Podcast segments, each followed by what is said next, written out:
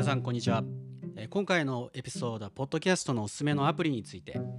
話したいと思いますが2つあると思いまして1つ目が、自分で、ポッドキャストを配信している人喋ってる人ポッドキャスター向けのものとあとはもう、え聞くもの何か、え調べたいとか、え好きなポッドキャスターがいるとか、好きな番組があって、まあ、勉強のために聞いてるとかポッドキャストを楽しむために聞いてる人向けのアプリえーまあ、両方機能ついてるものもありますが、えー今回はちなみに今ツイッターで聞いてる方はですねこれ iPhone にピンマイクみたいなのを挿してえー喋、っております。でもう一つ、えー今回はですね音質の違いというか、まあ、マイクの違いでどのぐらい音が変わるのかっていうことで、えー、ツイッターで聞いてる人はこの後ジャンプしてもらって Spotify や、えー、 Castbox Apple Podcast などで、えー聞くと、えー今日のマイクはゼンハイザーあ赤毛？あ違う。ゼンハイザーの E853、えーシェリル・クローとか。シェリル・クローじゃない。ごめんなさい。セリーヌ・ディオンとかがライブで使ってるマイクですねこれは。はい。と2パターンでやっております。えーさっきですね音声聞き比べ音質聞き比べということで、えー、Twitter で iPhone で録音した方の音質とあとは、えマイクでポッドキャスト用に録音した音声聞き比べていただこうと思ったんですけどなぜか、え音声ツイートの方がちょっと、えー録音したんですけど長すぎたのかちょっと原因がよくわかんないんですが、えー投稿がポストがなんかできなくって、えーでこれを、えまあ、ちょうどよかったんで、えっと、ポッドキャストの音声を配信した後でも編集したりとか、えーポッドキャスト投稿した後でも音声の追加とかカットはできるんですけど追加とかもできますよっていうことで、えーマイクで録音してるのとは別に、えー今聞いていただいているこの音声は iPhone で iPhone の内蔵マイクで録音しています。でこちらが、えーあ iPhone の内蔵マイクではなくて iPhone のマイクではなくて iPhone にマイクを挿してる。なんかピンマイクみたいなのを挿してる状態の、えー外部マイクですね。iPhone に外部マイクを取り付けて、えー録音しています。どうでしょうか？音の違い分かりますでしょうか？こんな感じで、えーいろんな、えー選択肢でオプションで収録すると楽しいと思います。で、えーポッドキャストのアプリじゃあ何が一番いいのかっていうことはないと思うのでもう本当に皆さんの好きな、えーものでいいと思うんですが僕のおすすめはまず一つ目がキャストボックスですね、えーこれは何が面白いのかっていうと、えーまちなみにポッドキャストのアプリごとにおすすめのエピソードとかおすすめのポッドキャスター番組とか、えー出てくるんですけれども、えーキャストボックスの場合は、まあ、見た目がオレンジのやつですね、えーまず画面がすごく使いやすい、えーでアプリの立ち上がりもすごく早いのでもう聞くだけだったら完全にポッドキャストを聞くだけの人楽しむだけだったらもうキャストボックスでいいなって思いますね。であとは、えーオーディオブックの、えーコンテンツ今日本は少ないんですけどあとはえっとね全モードっていうんですかね。ちょっと正式な名前忘れちゃったんですがえっ、となんか瞑想とかなんかその寝る時とかリラクゼーションのための音なんか風の音とか波の音とか焚き火の焚き火の音とか、えーそういった風の音とかを自分でミックスできるんですよね。だから DTM やってる人は分かると思うんですけどそのトラックごとにいろんな音があってその何ていうんですか波の音をちょっと弱くしてで、えー焚き火の音をちょっと強めにしてとか。だからその外でキャンプしたりなんか野外でヨガとか瞑想してるような雰囲気になったりとか、まあ、これポッドキャストと全然関係ないんですけどアプリとしてのおすすめっていうことで。で聞くだけだったら僕はキャストボックスがすごくいいんじゃないのかなというふうに思います。はい、で、えー2つ目がまあやっぱ Apple Podcast ですね。iPhone ユーザー iOS の人はもう最初から入ってますしですごくやっぱり、えー使いやすい見やすいもう定番ですね、えー実際にこの音声メディアポッドキャスト聞いてる人っていうのは、えーもうほとんど半分以上の人が Apple Podcast で聞いてるっていうふうに言われております。この紫のアプリですね。はい。でまあビデオとかもありますし TED とか、えービデオで配信してる番組がありますね、えーためになる勉強になる。両方選べます。動画で見たりとか音声で聞いたりとか。で、え3つ目がやっぱり Spotify ですね。で Spotify ポッドキャストのいいところはやっぱ音楽聴いてる時にあちょっとあのポッドキャストに行こうとか。でポッドキャストに飽きたらまた音楽に行こうとか。あるいは、えーミュージシャンの誰か喋ってるあ、えー例えば誰ですかね。例えばエアロスミスのスティーブン・タイラーっていう人僕すごい好きなんですけど、えーその人が喋っているポッドキャストないかなと思ったら、えージョー・ローガンヒットして今ジョー・ローガン Spotify ですごく話題になってますけど、えー彼の最初のちなみに今思い出したんで余談なんですけどそのジョー・ローガンの最初の第1話のエピソード戻ったら、えーこれいつだったか？2009年が2008年とかかもしれないですけどもっと前かな、えーこれ動画なんですよね。Spotify でも、えー動画のポッドキャストが、え見れるようになったっていうことで、えこれすごい面白いですね、まあ、今でこそもうポッドキャスターといえばジョー・ローガンえーというふうに言われてますけどその最初の1回目どんな感じだったのかなって思ってちょっと見てやろうっていう好奇心で見てみました。でそしたら最初の10分間ぐらいはなんか多分ツイッターかなんかのライブ配信をしてたらしくってもうほぼ何にも喋ってないですね。みんな聞こえるみたいな感じで友達と喋ってて。でその10分後からはあの 結構卑猥な卑猥なというかあの何ですか彼結構ダイレクトに F ワードとか使う人なんで、えーすごい緩いリラックスした、えー面白いまあそれはそれでもすごい面白いなというふうに、はい、思いました。だからやっぱ続けるっていうのはすごい大事だなって思いますね何でも。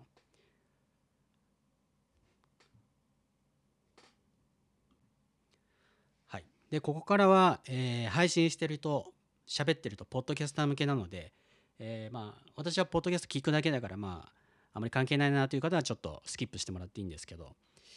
えーポッドキャストをこれから配信するときは、えーアンアンカー、まあ、一番簡単な方法何って言われたら僕はもうアンカーっていうふうに言いますね。えーえっと、Spotify が買収した会社なんですけど、このアンカーでポッドキャストを聞くことはできるんですが、えやっぱりすごくこのアプリのブラウザーでも、え設定することができますし、でこのアプリ内でも、えー、ていうんですか、トリミング、余分な部分をカットしてつなげるとか、えあとはそのチャプターごとに、え分けるとか、であとはその音楽の種類もいっぱいあって、バックグラウンド音楽を、えー選んで、このチャプターこういう音楽とか、すごい幅広い選択肢が、えーできるものになります。で結構あの今日本のあの勘違いしてる方がですね間違った情報を発信してる人があのなんか音声メディア音声コンテンツはもちろんまあポッドキャストもそうなんですけどとポッドキャストなんかちょっとごっちゃにしてる人がすごい多いなっていうふうに思うのでポッドキャストっていうのは、えーはその配信スタンドから配信すると同時にポッドキャストのいろんなアプリでいろんなプラットフォームで聞けるようになるのがポッドキャストなんですね。だから例えばアンカーで配信したら、キャストボックスでも Apple Podcast でも Google Podcast でも Spotify Podcast でも同時に配信されます。RSS フィードを介しているので。で、その、なんで日本ではこんなに音声メディアがなかなか広がらないんだっていうふうに、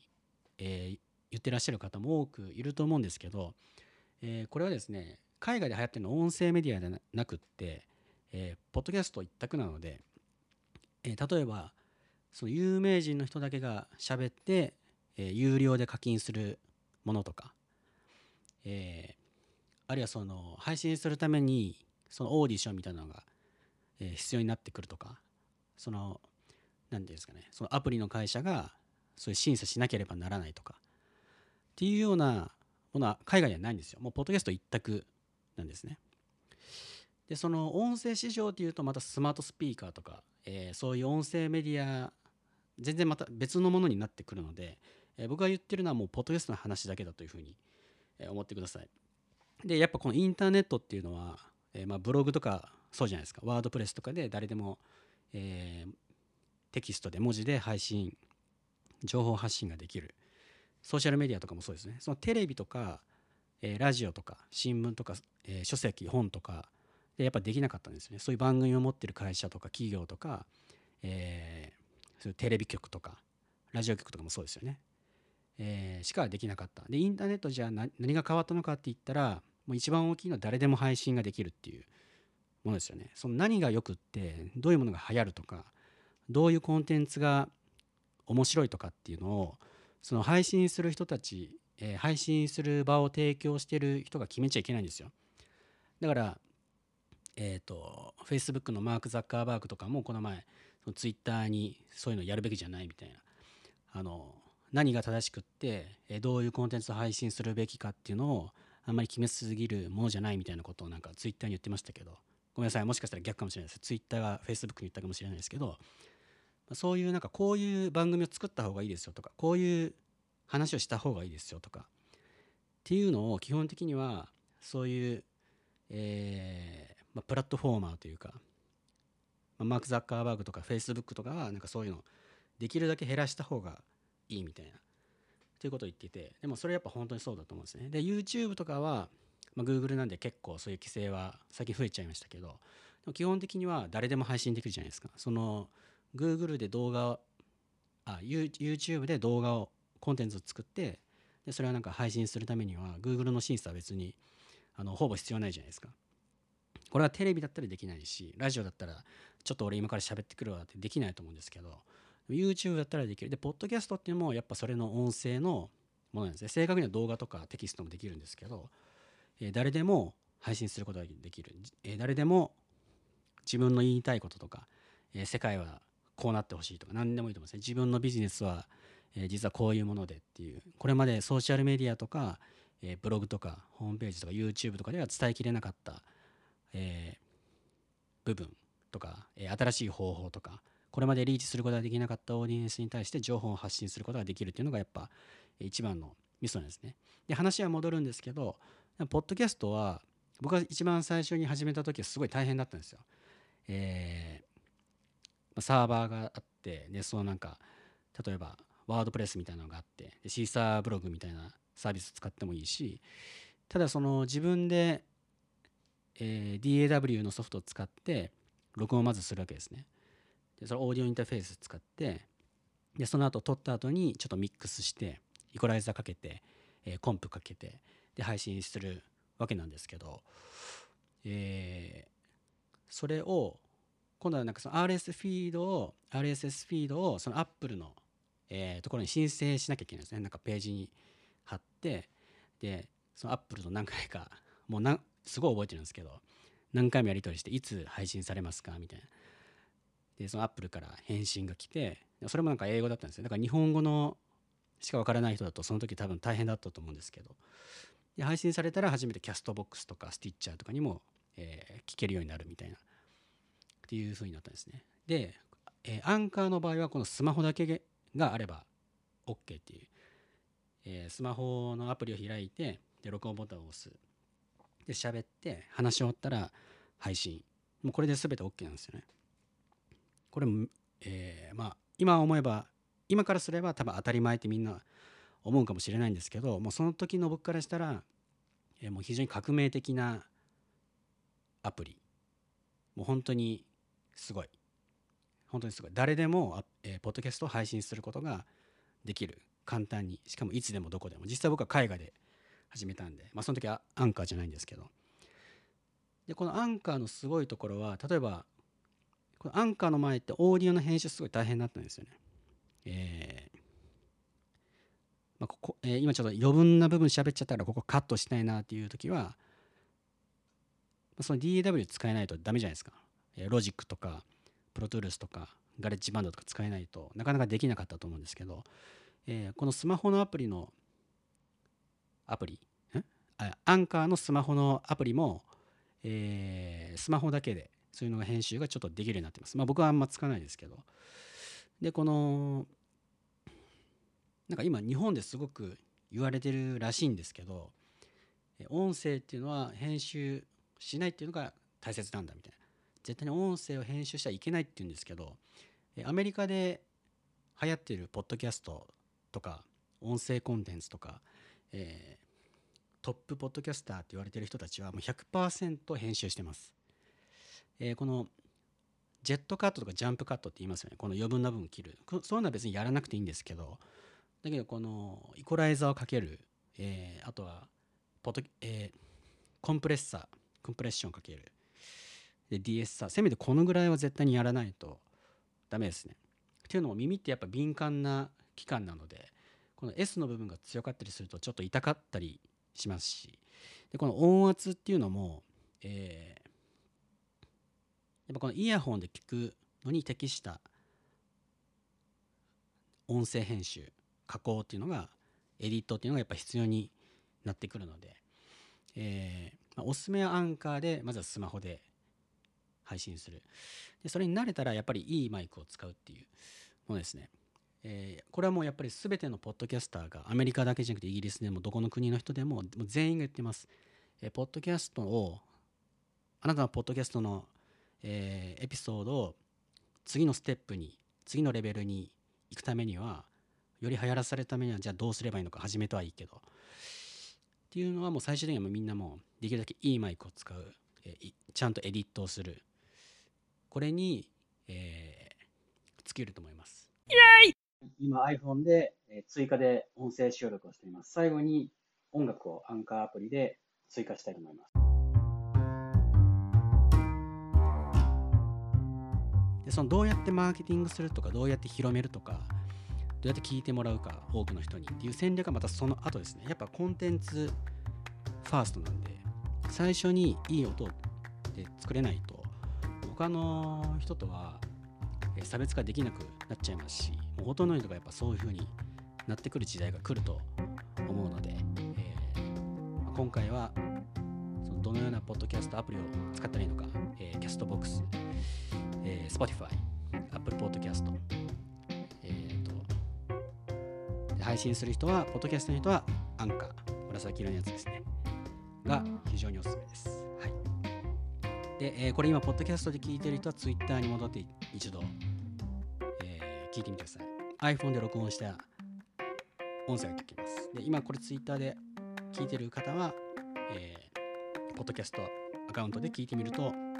えー別の、えーゼンハイザー、ゼンハイザーで録音してる音声を聞くことができます。はい、ということで今日はここまで聞いていただいてありがとうございます。またお耳にかかりましょう。さようなら。